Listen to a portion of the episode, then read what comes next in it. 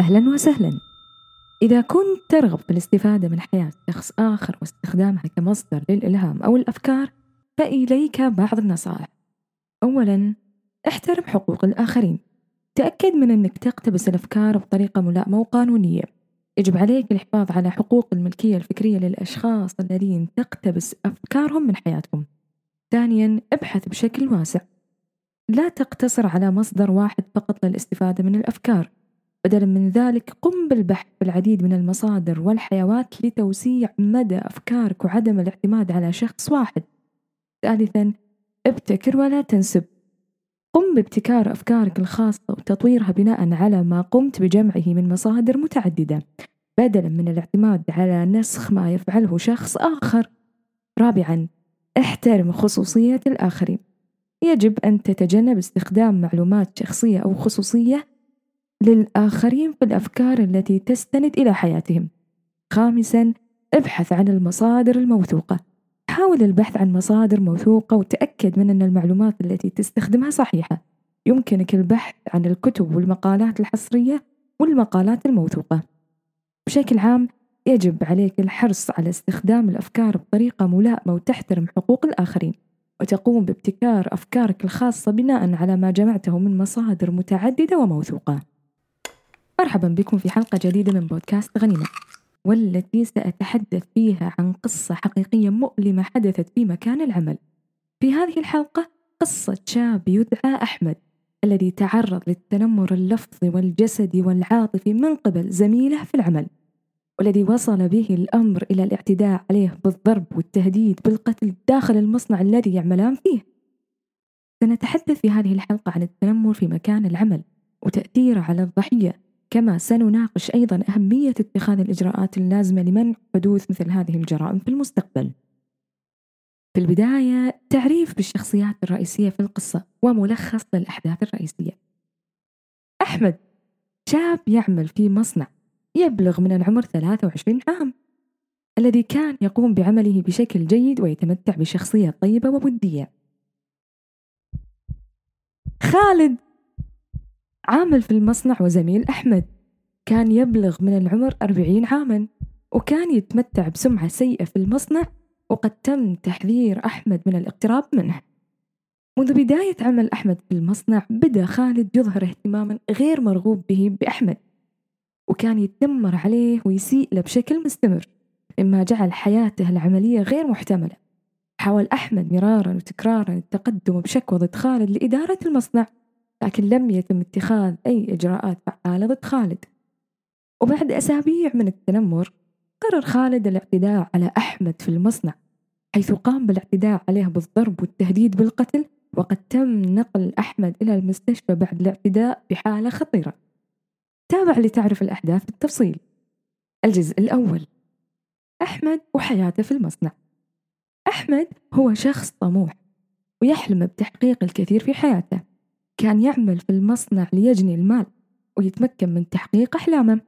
يحب القراءة والتعلم وكان يدرس في الجامعة في وقت فراغه. كما أنه يحب الرياضة ويمارس التمارين الرياضية بشكل منتظم. كان أحمد شخص ودي وطيب القلب وكان يتعامل مع الجميع بشكل محترم ومحبب ومساعدتهم في حل مشكلاتهم الخاصة. ويحاول دائما الابتعاد عن المشاكل ويقوم بعمله بجدية وتفاني. ما هي علاقة أحمد بزميله خالد؟ كانت علاقة أحمد مع زميلة خالد سيئة جدا. إذ كان خالد يستخدم تهديدات العنف والابتزاز لترويع العمال الآخرين للحصول على ما يريد. وكانت لديه سمعة سيئة في المصنع. كان خالد يؤذي أحمد بذكر أمور تتعلق بحياته الشخصية والعامة ولفت انتباه الجميع بوجود أحمد في المصنع بشكل مستمر مما جعل حياته العملية غير محتملة حيث كان يشعر بالقرف والقلق والاشمئزاز في كل مرة يراه فيها.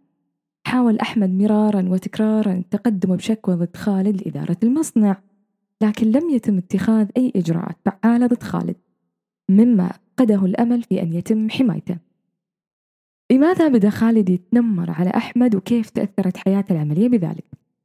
ربما إحساس بالقوة عليه كعامل أصغر سنا أو أقل خبرة ما هي تفاصيل المحاولات التي قام بها أحمد للتبليغ عن التنمر لإدارة المصنع؟ أحمد قد شعر بالتعب مما تعرض له من قبل خالد ولكنه لم يتمكن من تجاهل الموضوع بعد أن بدأ يأثر على حياته العملية والنفسية. قام أحمد بعدة محاولات للتبليغ عن الإساءة إلى إدارة المصنع ومن بين تلك المحاولات قدم شكوى رسمية. قام أحمد بتقديم شكوى رسمية إلى إدارة المصنع بشأن التنمر الذي يتعرض له ولكن للأسف لم يتم اتخاذ أي إجراء. ثانيا تحدث مع مسؤولة. حاول أحمد الحديث مع المسؤول لإخباره بما يحدث ولكنه لم يحصل على أي استجابة إيجابية. ثالثا اتصل بالخط الساخن لمكافحة التنمر في المجتمعات المدنية. قام أحمد بالاتصال بالخط الساخن للتنمر في محاولة الحصول على المساعدة والنصيحة ولكن لم يتم توجيهه إلى أي جهة مفيدة.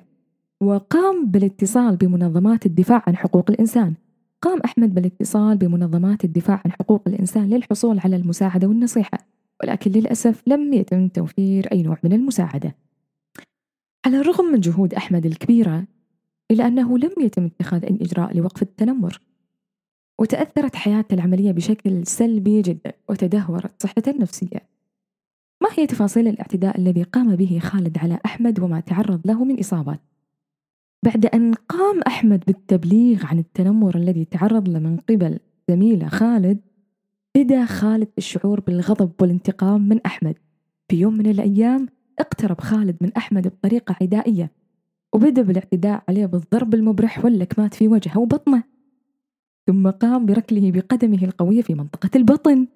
تعرض أحمد لإصابات خطيرة جراء هذا الاعتداء حيث تم تشخيص إصابته بكسور في الأضلاع والأنف واليد.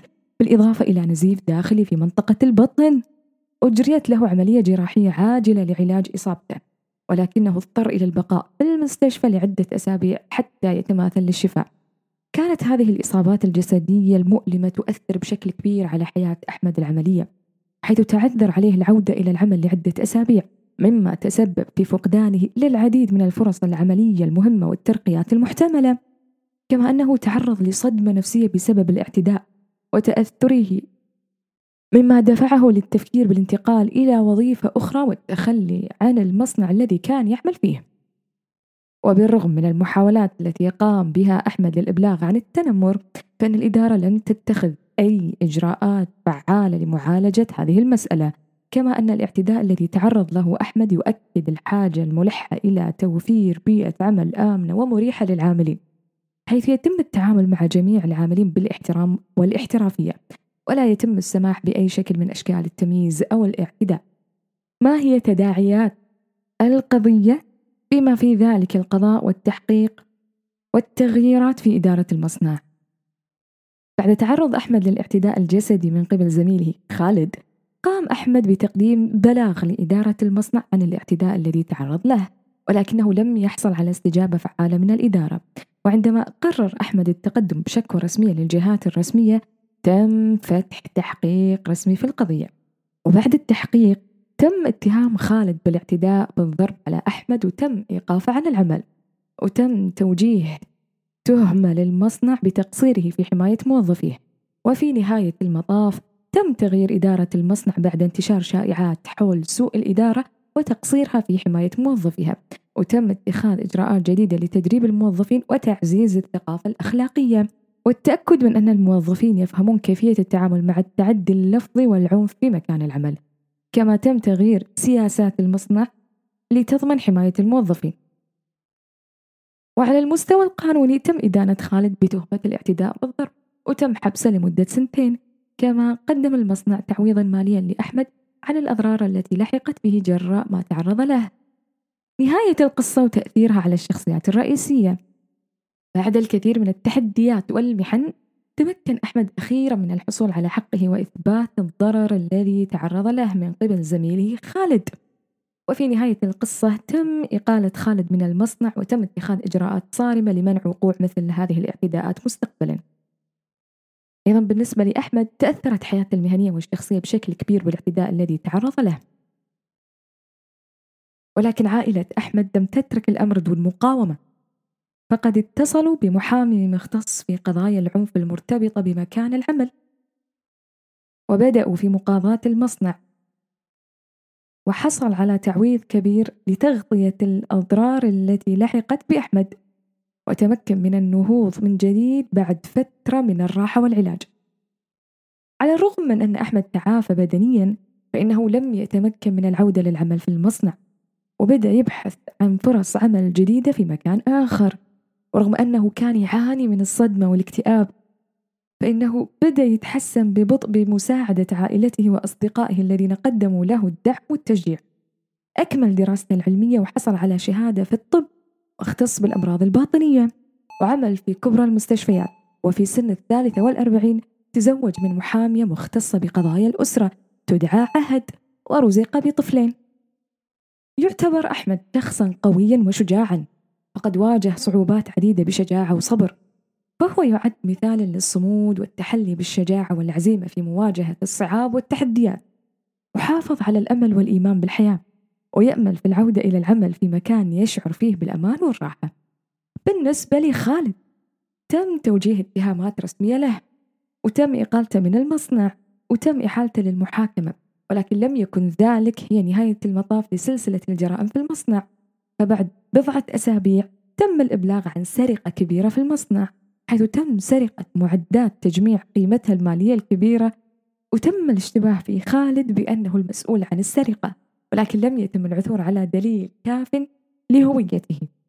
وبعد ذلك بقليل حدثت جريمة قتل في المصنع حيث تم العثور على جثة أحد العمال مقتولا في ورشة العمل وكان خالد المشتبه به الرئيسي في الجريمة. وتم القبض عليه من قبل الشرطة. تم اتهام خالد بالقتل والسرقة وتم إدانته في المحكمة وحكم عليه بالسجن المؤبد. وبهذا انتهت سلسلة الجرائم في المصنع ولكن للأسف تركت الجرائم أثرا سلبيا على العمال والإدارة والمجتمع المحيط بالمصنع. ونذكر الجميع بأهمية السلامة في مكان العمل وضرورة الحفاظ عليها. يواجه العديد من الأشخاص اعتداء لفظيا أو جسديا في مكان العمل. وللأسف لا يتم التعامل مع هذه المشكلة بشكل صحيح في كثير من الأحيان.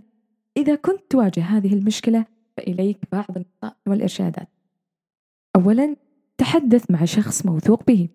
يمكن أن يكون هذا الشخص داخل المؤسسة مثل الموارد البشرية أو رئيس الإدارة أو مستشار قانوني خارجي. ثانيا اجمع الأدلة. حاول جمع أدلة على الاعتداء مثل الرسائل الإلكترونية أو النصوص أو تسجيلات صوتية. ثالثا تقدم بشكوى رسمية. قد يكون من الضروري التقدم بشكوى رسمية للمنشأة أو الشرطة على الرغم من أن هذا من الممكن أن يكون صعبا إلا أنه يمكن أن يكون الخطوة اللازمة لوضع حد للضرر. رابعا حافظ على صحتك النفسية. يمكن أن يكون الاعتداء اللفظي أو الجسدي تجربة صعبة جدا ويمكن أن تؤثر على الصحة النفسية. تحدث إلى مستشار نفسي أو اطلب الدعم من أصدقائك وعائلتك أيضا أحرص على التوعية. يجب تعريف الناس بما يعنيه التنمر اللفظي أو المادي أو العاطفي أو الجسدي. وكيفية التعامل معه. يمكن أن تساعد عملية التوعية في تقليل حدوث هذه المشكلة في المستقبل. أيضا كن واعيا بحقوقك. يجب عليك أن تتخذ إجراءات لحماية نفسك والحفاظ على سلامتك. شكرا للاستماع.